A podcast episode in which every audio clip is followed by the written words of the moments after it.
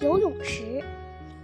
对小豆豆来说，今天可是一个值得纪念的日子，因为今天对小豆豆来说是第一次在游泳池里，而且是全身光着身子。今天起来一大早，校长先生对大家说：“天气突然热起来了，该把游泳池里放满水了。”哇哦！孩子们高兴地跳起来。小豆子他们这些一年级的学生，当然也哇的一声欢呼起来。而且比高年级的哥哥姐姐跳的还高呢。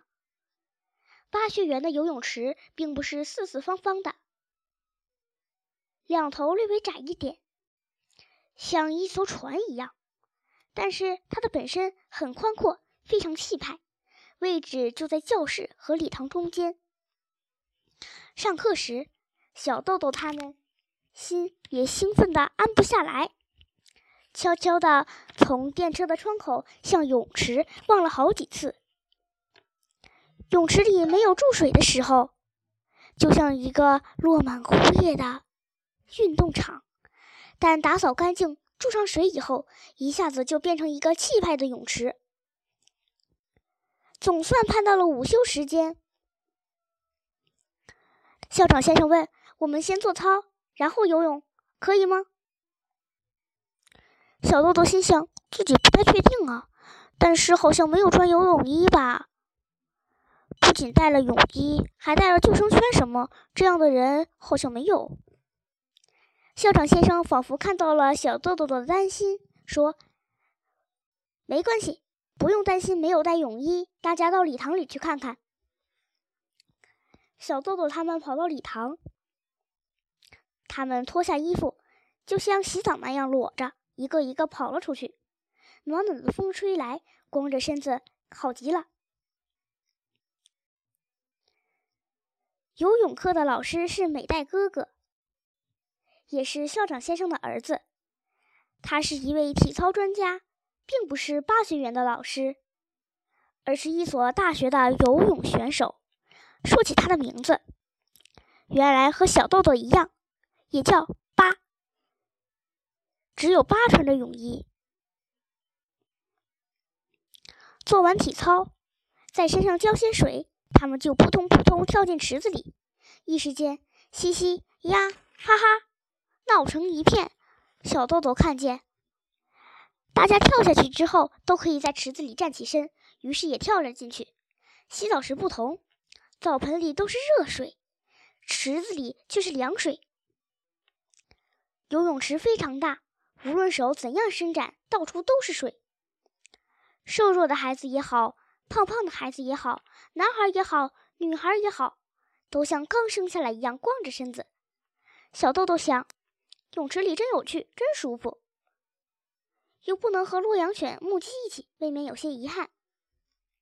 校长先生让孩子们不穿衣服也可以下泳池，这并不是一条规则。如果有人带了泳衣，他们也可以穿衣服再游，而像今天这样突然决定游泳吧，大家并没有做什么准备，他们就可以光着身子。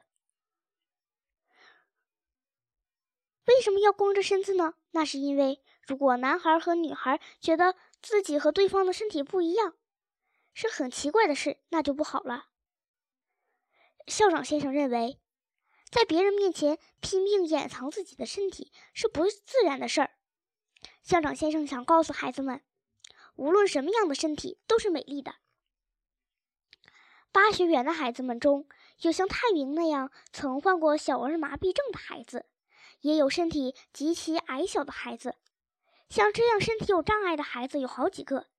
但当大家一起光着身子玩耍的时候，这些羞耻就不知不觉地消失了。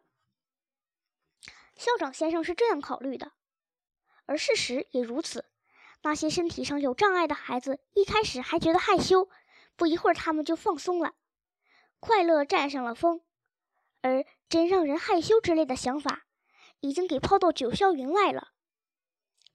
不过，有的学生家长还是很担心，会告诫孩子一定要穿上游泳衣，并且让孩子把游泳衣带到学校来。